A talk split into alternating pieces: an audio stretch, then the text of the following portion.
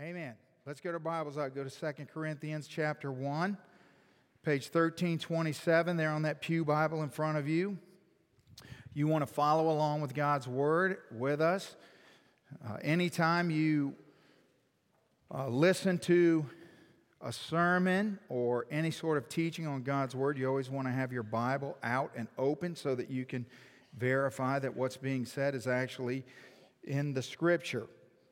We wouldn't want to make it any habit to uh, be just taking uh, someone's word of what's there without being sure that it is there. We want to develop a good habit of making sure that that which we hear is right and true and let God speak to us and show us the things that He wants to show us. So, I hope your day is going good. My day started out not so good today. I got up this morning before dawn, as normal on Sunday morning. I was get in my truck to head to church and realized that I needed gasoline, which is never an encouragement in this day and age when you need gasoline, is it? So I go to the gas station. You know, it's Sunday morning. The sun's not up. You know, there's nobody really around. I'm pumping gas and I see these signs hung across the front of the gas station. And I mean, I can tell, I see a picture and I can see the big word missing. And I'm like, oh no. You know, I mean, I can see the picture that's not a cat because then I'd be like, praise the Lord, it's cat's missing. But anyway, it's, it's not a cat or a dog, it's a person. So I'm like, oh man. So I pump gas, so I go up because I want to look and see what's going on. You know, is there a child missing? What's going on? It says, you know, uh, elderly person missing, and it has her picture, and uh, it says she just turned 50.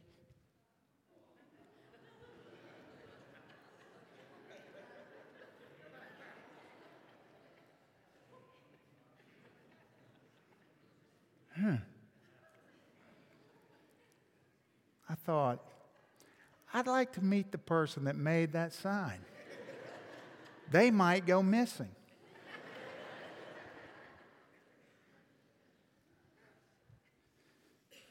So, all the way to church, I'm thinking, Am I elderly? What in the world? What did a teenager write that sign? I mean, come on. Who thinks that? Anyway, just wanted to share that little joy with you. All right, 1 Corinthians chapter 1. So last week we had a conversation about conscience, and Paul used that conversation to move into what he wants to address now. Now remember, Paul loves the church at Corinth. He invested a year and a half of his life at Corinth. He spent more time and invested more energy in the church at Corinth than he did any other church that he planted. He's very vested in this group of people.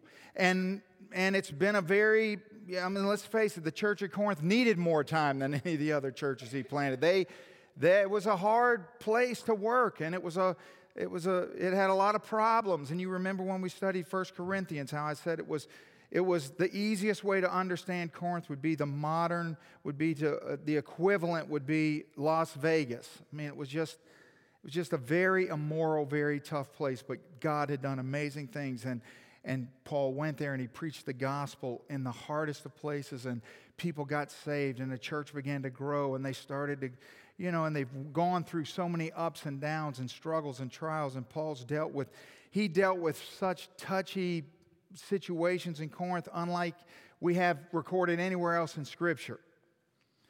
And so then, after 1 Corinthians, some time passes, and uh, he gets word that there's trouble there. And um, most of the trouble centers around these new false teachers that have moved in. And as we talked about last week, their goal was always to discredit the Apostle Paul because, in order to introduce false doctrine, they had to discredit what was already in place. And so they began to attack him personally, relationally, and spiritually. And we, we looked at how the Apostle Paul navigated through that with his conscience and what it would teach us about our conscience. And so now we're going to move into this specific situation beginning in verse 15. as Paul's going to begin to address some specific things. In verse 15, he says, Now in this confidence I intended to come to you before that you might have a second benefit, to pass by way of you to Macedonia, to come again from Macedonia to you, and to be helped by you on my way to Judea. Now, what is he talking about? See, what Paul is introducing now is that this, there's obviously an issue that is developed, and it has to do with him coming to visit in Corinth. And it's just very, uh, it's just very, you know, comforting and troubling to me all at the same time that I just returned from Brazil and, um, and, and how so many, in so many ways, I've lived this exact thing with the churches that we have planted in Brazil and their leaders. And um, they're, they always are asking me, well, when will you return? And it really puts me in a difficult spot because I don't really know when I'm going to return. I don't even know if I'm going to return, but I can't tell them that or they'll just freak out. And so I always tell them I hope to return and I give them a time that I hope to return. And just like our team that's back from Guatemala, as they see people that they uh, have grown to love and to build a relationship with last year. And then if you, as you continue these relationships and people want to know, don't they? When will you return? Now, what, it, what this is referring to is back at the end of 1 Corinthians 16, here's what Paul says. Now, this was in the letter he wrote first of all. He said, Now I will come to you when I pass through Macedonia, for I'm passing through Macedonia, and it may be that I will remain or even spend the winter with you. And so they were very excited about this, that you may uh, send me on my journey wherever I go, for I do not know, for I do not wish to to see you now and on the way, but I hope to stay a while with you if the Lord permits. That's what they're talking about. That he had told them that he hoped to come to them and even spend the winter. And so even when I read those words, I can just see them like, oh, you know, almost like a uh, a child, you got to be careful what you say because if you, you you're saying maybe, but they're hearing certainly, and so they're very much, you know, they're very much anticipating his visit, even though it's been very, uh, their relationship has been strained because of the sin and the false doctrine that's been introduced. Still, they do love Paul, and Paul does love them. Now, verse 17. Therefore, he says, when I was planning this, did I do it lightly? Or the things that I plan, do I plan according to the flesh that with me there should be yes, yes, or no, no? See, obviously, what's happened is Paul didn't go, he wasn't able to go. It didn't work out the way he had hoped. But as God is faithful, verse 18, our word to you was not yes and no. See, he wasn't saying yes and no. Verse 19, for the Son of God, Jesus Christ, who was preached among you by us, by me, by Silas and Timothy, was not yes and no, but it was in him, it was yes. For all the promises of God in him are yes, and in him amen, to the glory of God through us. Now, he who establishes us with you in Christ and has anointed us in God, who also has sealed us and given us the Spirit in our hearts as a guarantee. Moreover, I call God as witness against my soul that to spare you I came no more to Corinth. Not that we have dominion over your faith, but are fellow, fellow workers for your joy, for by faith you stand. Chapter 2, verse 1. But I determined this within myself, that I would not come again to you in sorrow. For if I make you sorrowful, then who is he who makes me glad but the one who is made sorrowful by me? So, what Paul says is, I wanted to come to you. I tried to come to you, but it didn't work out. The Spirit didn't allow me, the circumstances didn't allow me. And as my conscience, as my witness, I determined in my heart that if I came to you, it would be painful. It wouldn't be good. It wouldn't be good for our relationship. That what we needed was space. What we needed was some time. You needed to de- finish dealing with things. Things that there's a letter that Paul wrote to the Corinthians in between 1 Corinthians and 2 Corinthians, a severe letter. We're not sure. We don't have that letter. It's not part of Scripture, but he's no doubt hoping that they'll deal with some of the things. See, he's getting word back about what's going on. So he has an idea of what's going on, and he's able to understand and to discern that if I go right now, I'm going to get into the middle of some things that may be too hard for you at this moment. Maybe too, it may put too much strain on our relationship. See, sometimes life's not about whether or not we say something or even what it is that we say or don't say, but sometimes life's about the timing of when do we say it. You see, just because something needs to be said doesn't mean it needs to be said now. It just means it needs to be said. And so that's why Paul taught us about the conscience, so we would understand that we have to rely upon our discernment and our conscience and the Holy Spirit to lead us and guide us through situations and circumstances.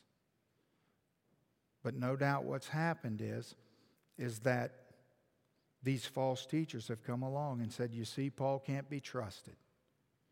In fact, here's what they say Paul's a liar because he said he would come and he didn't come.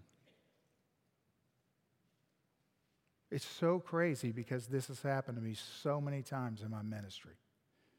It's happened to anybody who's in ministry. It's the favorite accusation of the enemy. And it preys on it preys on people who have their own struggles and are susceptible to things because they lack understanding and wisdom. So let's pray and ask God to help us this morning, and we'll talk through this. Father, we thank you for your word. Now we, your people, stand before it and ask for you to speak into our hearts. Help us to receive what it is that's before us. It's a blessing and a gift. And we recognize our flesh resents it and resists it. But may your spirit give us ears to hear and hearts to receive that we'll, we'll leave this time with joy and gladness because we've heard from you, no matter what it is that you call us to do in response to these words. Thank you, for you are good, as we've already declared. And we pray this in Jesus' name. Amen. Now, what we could do is we could just have a simple conversation about, well, you know, hey, that's life. Sometimes we think things are going to go one way and they don't go that way, especially for Christians. If anyone ought to understand that, it ought to be people in the body of Christ, right? Because we would you would think that we would all understand as we're led by the Spirit, we don't know what the Spirit's leading is going to be until it is. And so we can't predict circumstances. I mean, a simple explanation would be you know, how many times have one of us promised our children that we would do something or that we would be somewhere? You know, are you going to be at my game, Dad? Yes, I'm going to be at your game. Don't worry, I'm going to be there. And then you're not there. And then the child is like, Well, you said you were going to be there and you're not there. And you're explaining, But I got a flat tire, or there was a catastrophe, or this happened, or that. But they don't have understanding of that. All they see is, You said this and did this. But life's not that simple. That's not how things work. So let's just talk for a moment about how things work. See, the first thing we have to understand, if we're actually going to understand what's going on in this passage, is we have to understand what's going on in the world. You see, a lot of people mistakenly believe that what's happening in the world is there's this epic battle that's happening in the world between God and Satan, good and evil. And this battle's raging, and all of the consequences or all the, uh, the spiritual things going on are a result of this battle. Well, that's not exactly true. First of all, let's get something straight. There is no battle between God and Satan. That battle is won. There is no battle. Let me explain to you how this is going to go down. God's going to return, He's going to gather all His people to Himself, and when he goes to war against Satan and all of Satan's people, it's going to take about one millisecond and it's going to be over. God's going to breathe. They're going to be done. He's going to banish them into uh, the abyss forever. And that's the end of that. It's not going to be a big battle. All of the things that are going to happen are just there for our explanation. It's not because God needs time because there's going to be a battle. The battle's won. Jesus already defeated Satan. Satan knows that. So then, what is the battle that's raging? Because there is a battle raging. Well, what is it? Well, first of all, when the Bible says things like, For we do not wrestle against flesh and blood, Ephesians chapter 2, but against principalities and powers, against rulers of darkness of this age, and the spiritual hosts and wickedness in the heavenly places. There's obviously a battle. But I want you to notice something about what the Bible says God's not the one wrestling. Who's wrestling? We're wrestling. So there's a battle.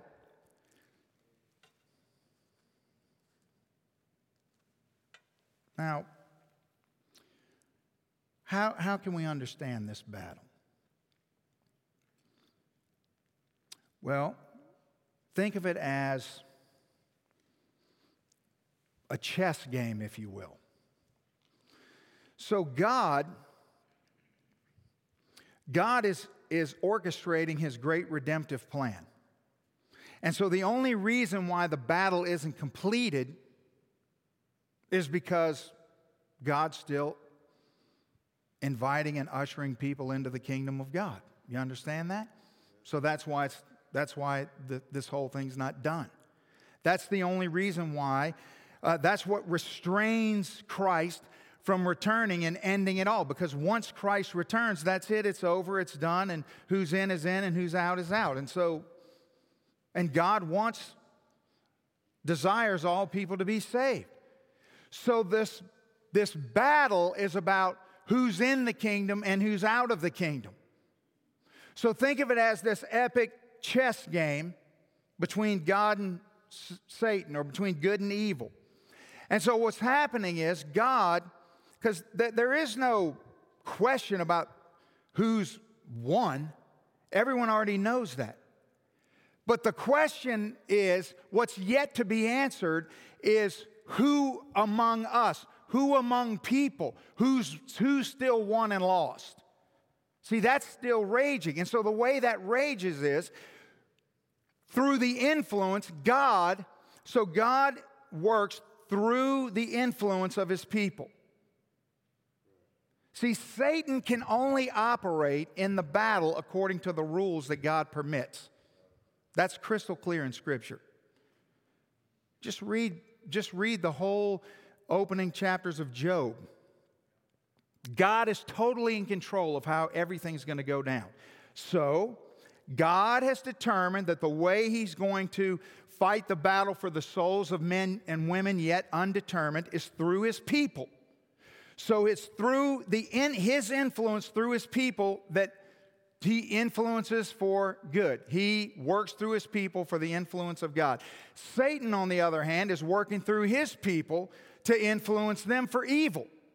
And so, as God moves a piece on the chessboard, Satan moves a piece on the chessboard. And so that's what's going on. You understand? There's no, there, nothing's in jeopardy ultimately of what's going to happen except for people. God's still fighting for the souls of people. That's what's happening. So that's what's happening. If you know Christ this morning, then what God does is God puts you in situations and circumstances. Everything about your life is God moving in you and working in you. All the people that you know, the people that you work with, the people that you live by, the people that you encounter, all of those things are happening because God's putting you in the path of people who are yet undetermined so that you can influence them for good. Meanwhile, Satan is doing the exact opposite. He's trying to not only keep them from listening to you, but he's also trying to prevent you, aggravate, annoy you, discourage you, stop you in any way he can from being an influence for good. And so those are the two things that are going on all the time God's influence in you and me versus the enemy's influence through others. So get your listening guides out. We'll think of it this way every move God makes in our lives is about influence. That's what it's about. See, God's ultimate purpose for you and for me is, is His glory. And what glorifies God more than everything that we do that brings glory to God influences people to either continue to worship God or to investigate or begin to worship God. So that's what's going on in, in, in our lives. And at the same time, every move Satan makes in the world is about influence. These are the two things that are going on back and forth, back and forth, every moment of every day.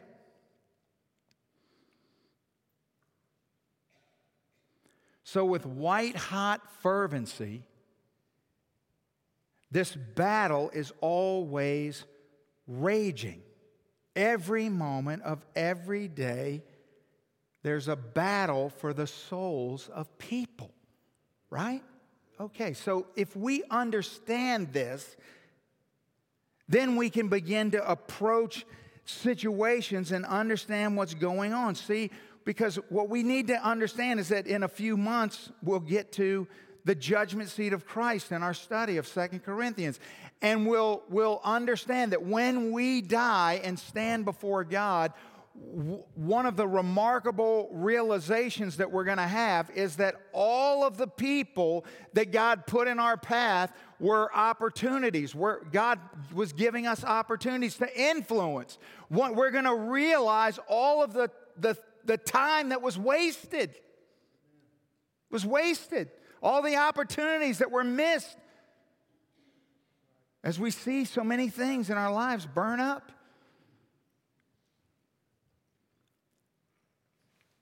We'll realize that what's going on in, in the life of a saved person is not an accident. What's happening in your life is not an accident.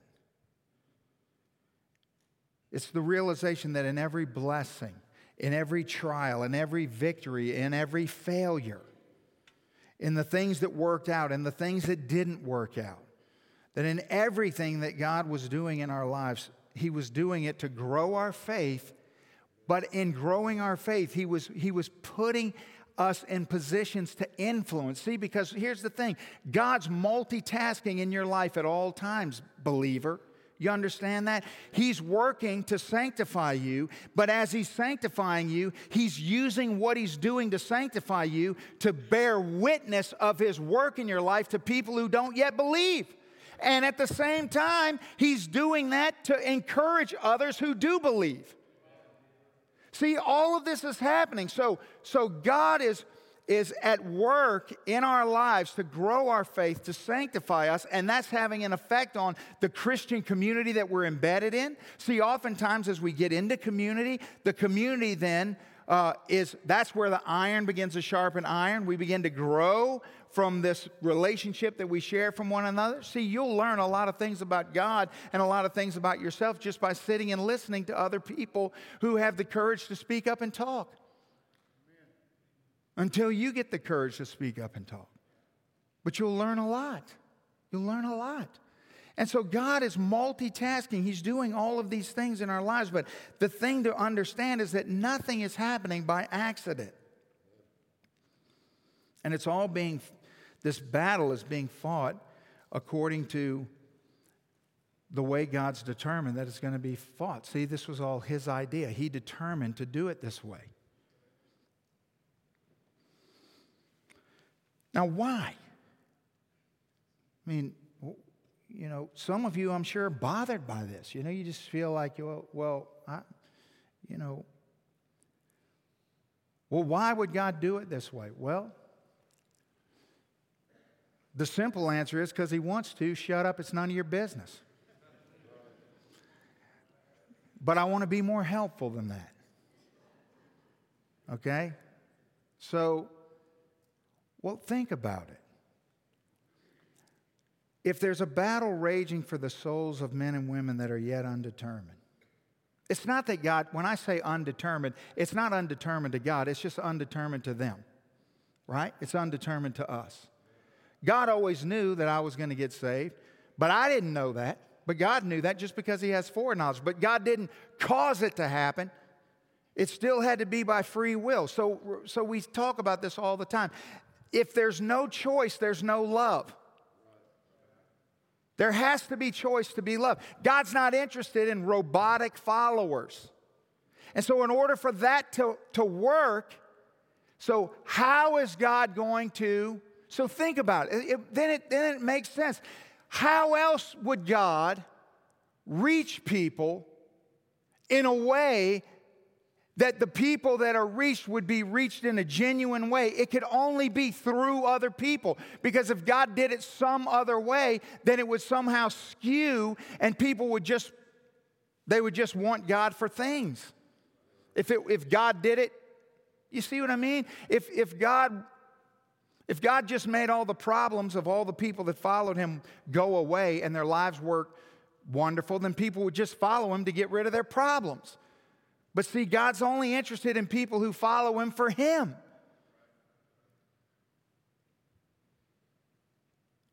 So, see, you're like, it's, it's just this, you have to understand what's going on, and you have to realize that it's the only way that it could work. So, so really, God's weapon, for lack of a better word, in this war is his people. That's what he uses us for good. That's our that's what we're that's what we do. But but it's not that he uses us um, unconsciously because again, does God force us? No. He just invites us. See?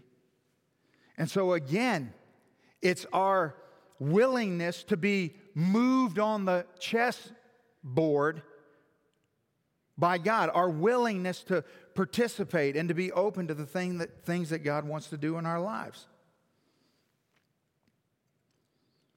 Let me try to help you. You can write down your listening guide, Matthew chapter 22. Matthew chapter 22.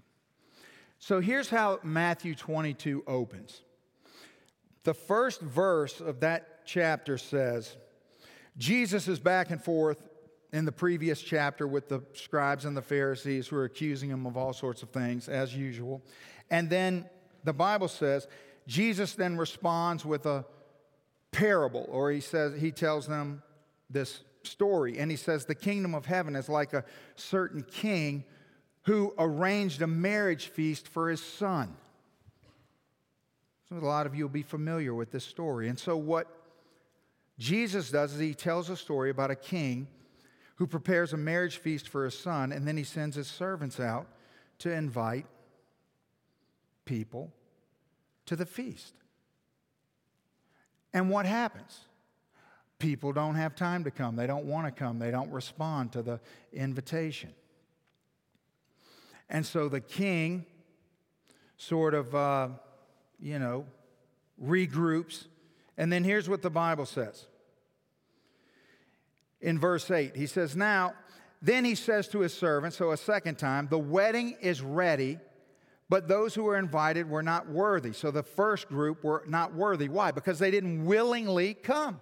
So they're not worthy. Therefore, go into the highways, and as many as you find, invite to the wedding. So the servants went out into the highways and gathered together all whom they found, both bad and good, and the wedding hall was filled with guests. Now, what is the significance of this parable? Why am I bringing this to light now? I want you to think about something. Jesus said this story is evidence to the kingdom of God, to how the kingdom of God works. So, the story about this king inviting people to this feast is like the way the king invites people to the feast. It's, it's like the way people are invited into the kingdom of God, right? Okay. So, here's my question Why did the king send his servants out to invite the people in the first place? He's the king. He could have done a lot of other things. In other words, if you're the king, then you can do whatever you want to do, right? So if you're the king and what's most important to you is that a lot of people come to your feast for your son, right? If, if your highest, if, you, if you're not worried about who comes or why they come, you just want people to come, you would never do it this way, would you? No. I mean, not, not unless you're just dumb. Here's what you would do. This is what I would do. I would deliver gold bars to everyone's house with an engraved invitation on the gold bar uh, accept the gold bar as you accept the invitation to come to my son's wedding feast. I guarantee you nobody's turning that down. I mean, there you go. There's a simple way. You could say, hey, everyone that comes to my son's wedding feast doesn't pay taxes for a year, or for two years, or for 10 years. I'm the king. What do I care? Right? Then you don't have a problem, do you? Unless what you care about is the motive. What if there's more to this story than just who comes to the feast? And, and this is just an, uh, an illustration of the way this works in heaven. This is, this is how God invites people into the kingdom. So, why would God invite people into the kingdom through people? In other words, you're God. You could do anything. So if I'm God and I just want the kingdom to be full of people, if I just want to get a bunch of people into heaven, no problem. I just snap my fingers, I make the sun start blinking red. That's going to get everybody's attention. The sun turns red and starts blinking. Nobody's going to not know. Hey, everybody's going to go, What in the world is going on? Everybody's going to come outside. Everybody's going to look up at the red blinking sun. Now that I have everyone's attention, I can just have a voice come from heaven, or I can have, you know, maybe some nice bright yellow letters appear on the red circle of the sun that invite people to come to the uh, wedding, or I can I mean, I could do anything I want to do, right?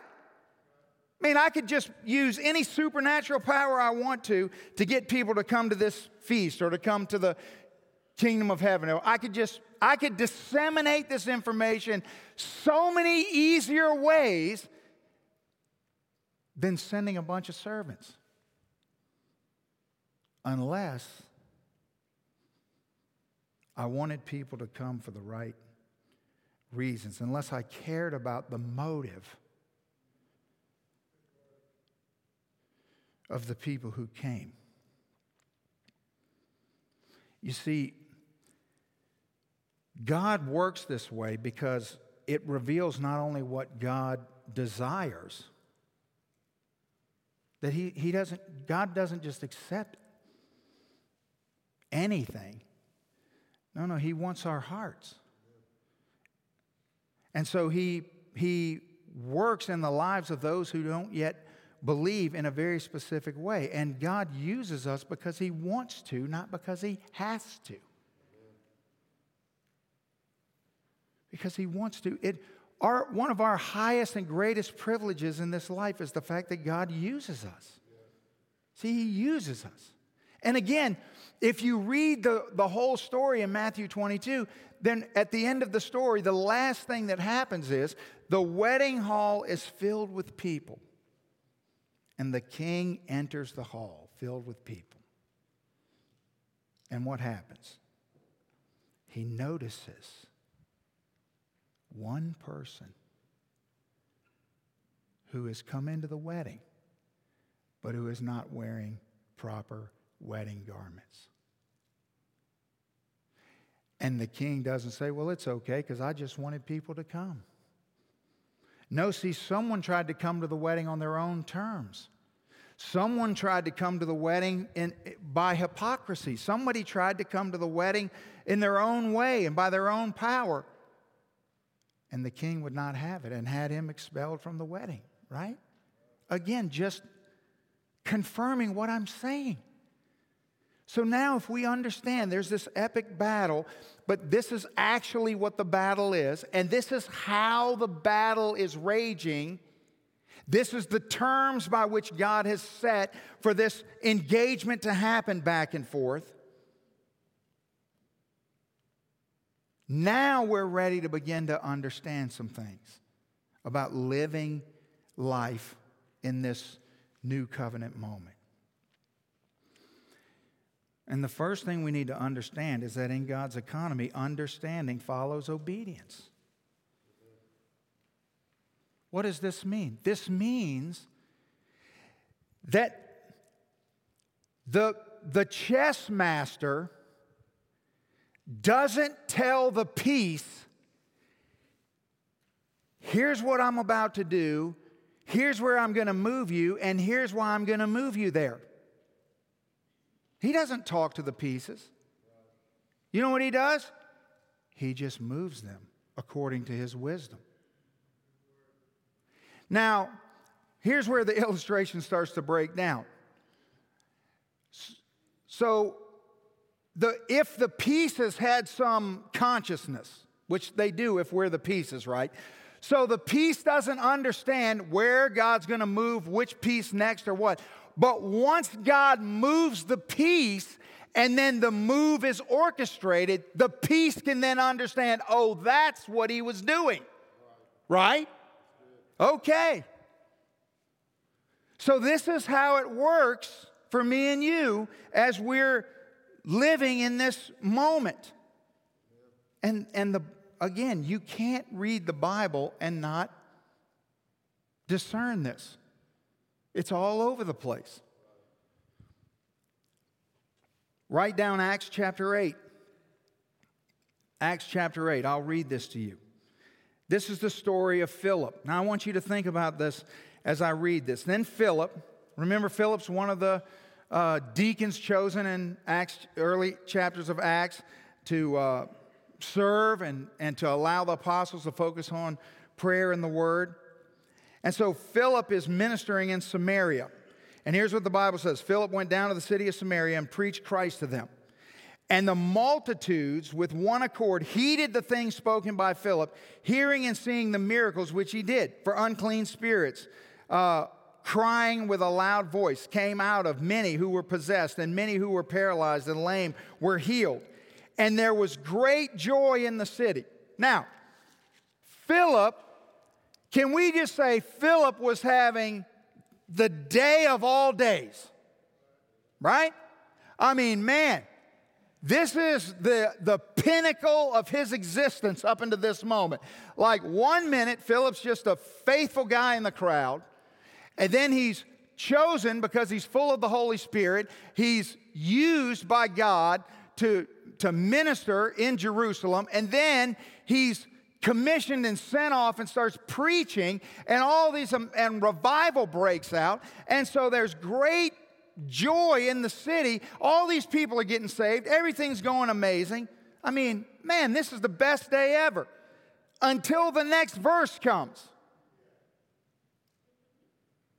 In the middle of the best day ever, the Bible says, Now an angel of the Lord spoke to Philip, saying, Arise and go toward the south. Listen to these words along the road which goes down from Jerusalem to Gaza.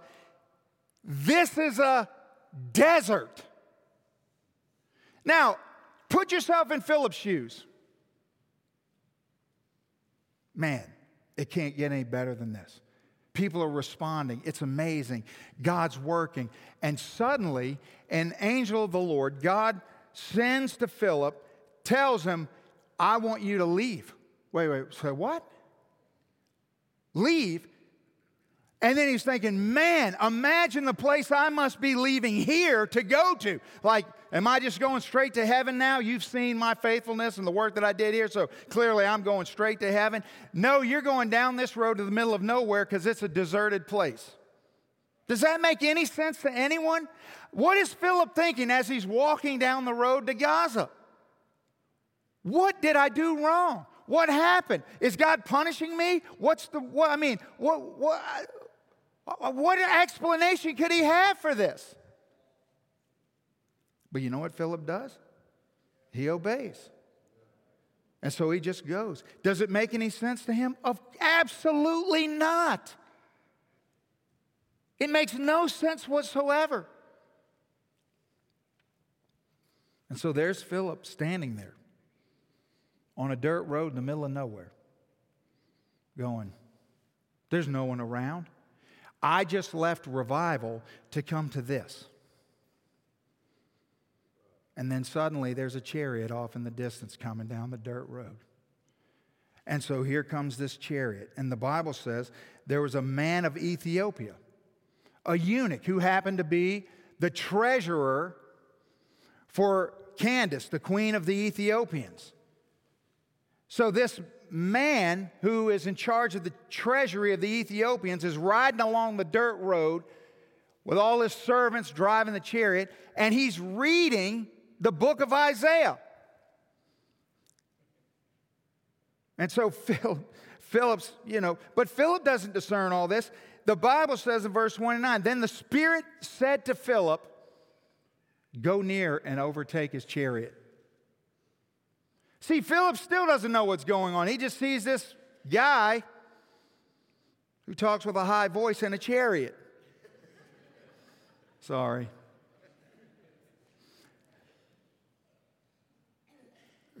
So he, uh, he sees that, but he doesn't know what to do.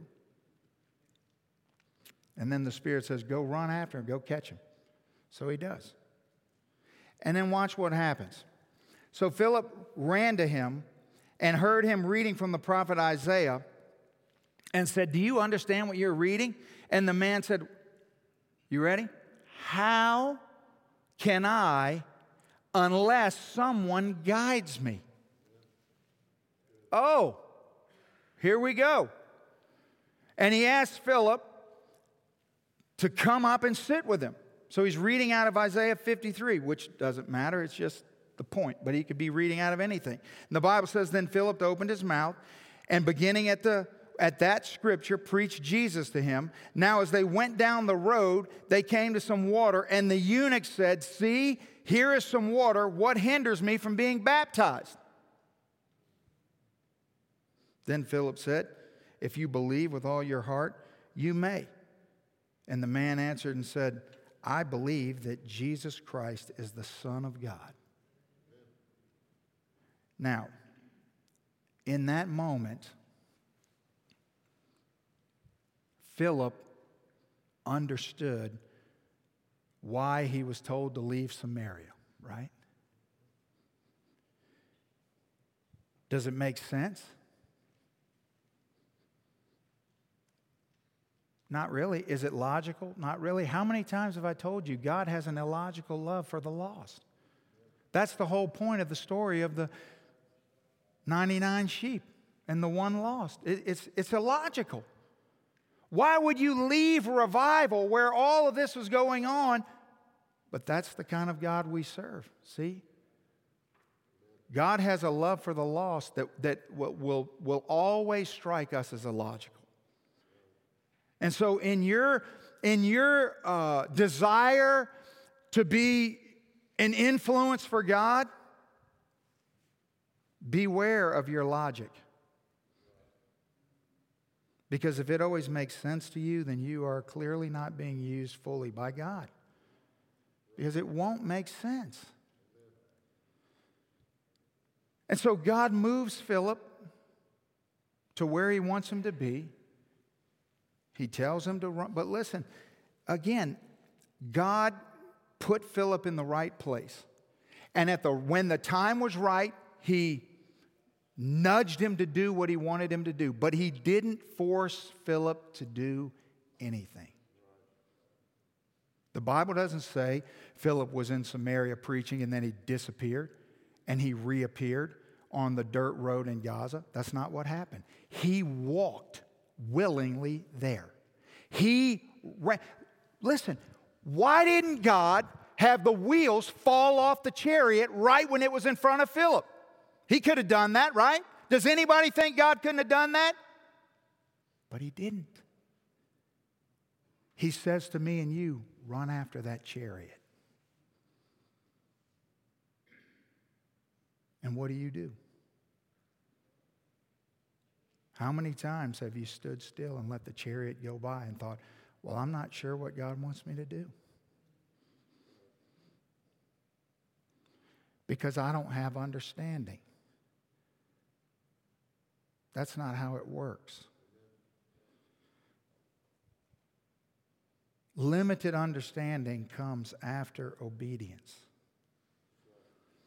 And so, the point I'm trying to make here is this that kingdom influence is the primary purpose of our lives. It's the primary purpose of our lives.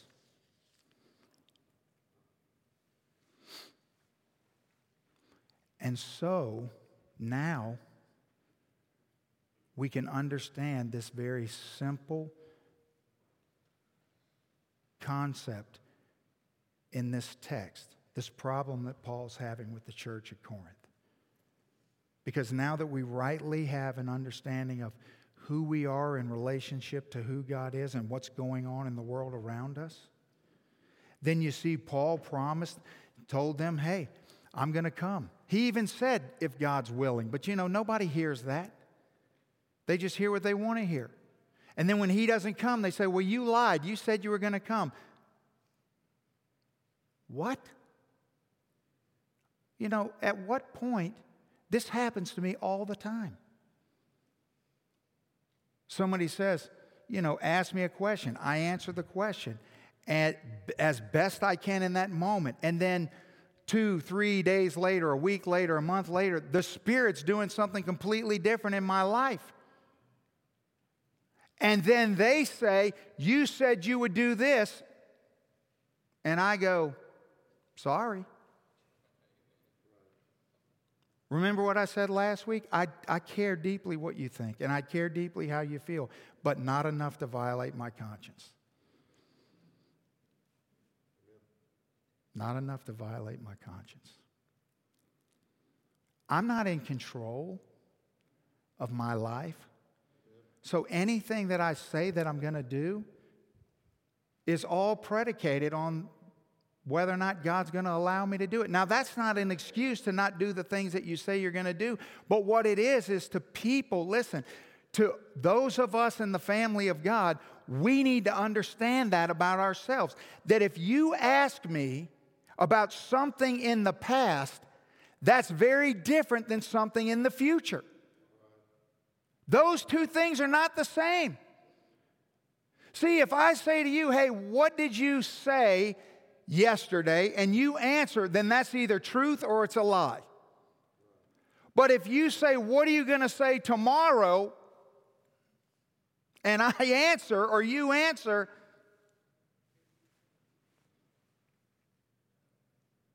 because doesn't the Bible say, wait a minute,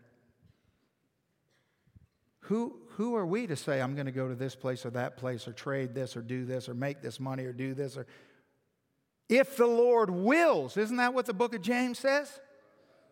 Yes. So we need to understand what's happening. God's moving us constantly on this board, putting us in places of influence. And so, in this, if you ask me a question and I'm in Samaria in the middle of revival, it's going to be a very different answer than when you see me on the road in Gaza. But I didn't know I was going to be on the road in Gaza until the moment it happened.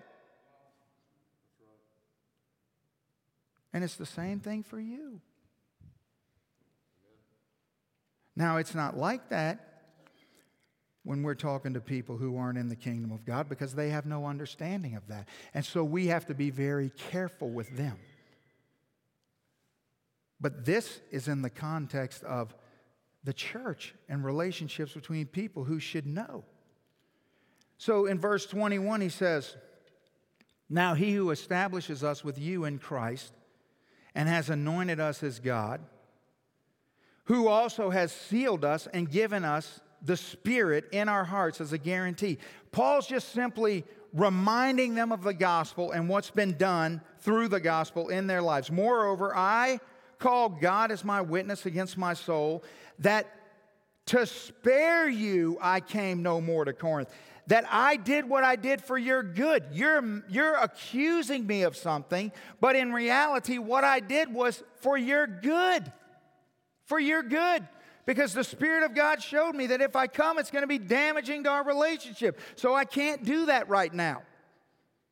See, in chapter 2, he says, But I determined within myself that I would not come again to you in sorrow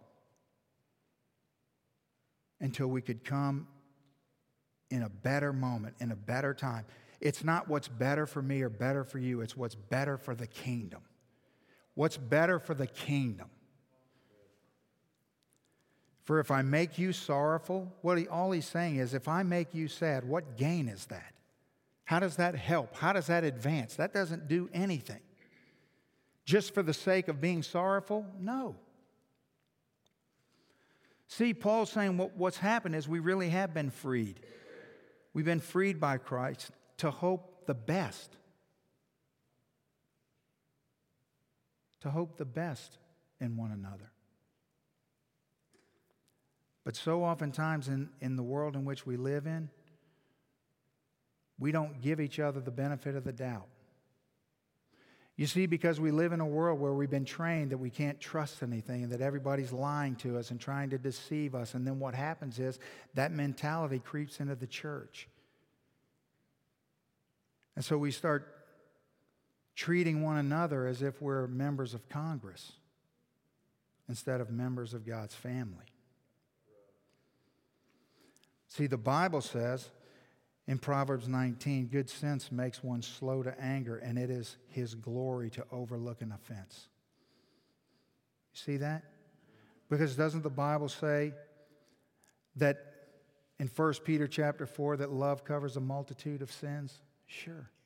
So even if what I'm saying is, there's no, Paul had the purest of motives. There's, he didn't sin. But even if you thought he did, Corinth, shouldn't you see the best? Shouldn't you always hope the best, believe the best?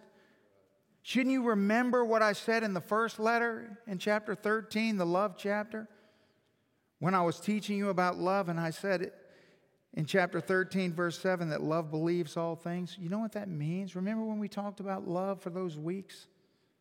To believe all things, it means that we give others the benefit of the doubt. It means that we expect the best. It means that we're able to overlook the offenses and failures of others. It means that we believe.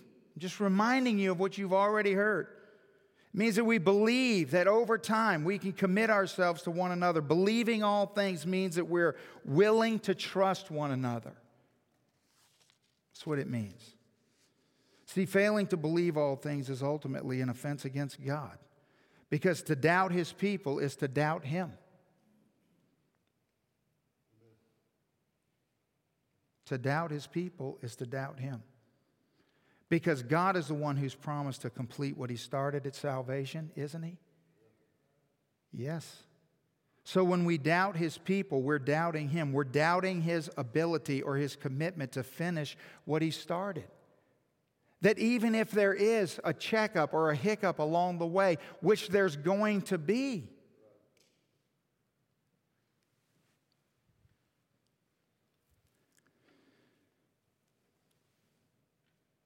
And so when you think about this, you go, well, well, what's really going on? What's going on in the heart of the person who can't, who can't see the best in people? Who, who, who, who just rejects the fact that the Spirit of God is the one in control and moving things around in the kingdom for God's influence, and it's not, our, it's not always our understanding. I want to help you. How you see other people is an image of how we see ourselves. See, the problem in the heart of the people in Corinth. See, the problem at Corinth is not the false teachers as much as it is that there's always people willing to believe negativity always willing to jump on the boat. And the reason they are is because they're projecting the way they see the gospel in their own lives. They don't see themselves as fully forgiven and free. And that's why they tend to be negative all the time. Because you wouldn't be negative all the time if you actually believed everything the Bible and the gospel say is true about you in Christ, would you? No. You'd be so overwhelmed by the goodness of God towards you that it would flow through you to those around you, wouldn't it? Sure. And we'd be eager to forgive and to reconcile and to love because we'd realize that what's at stake is remember, the way the world knows that we're his disciples, the way the world knows that you are his disciple is by the way that you love one another. And so when you're not loving your brothers and sisters, whose influence are you propagating? Not God's.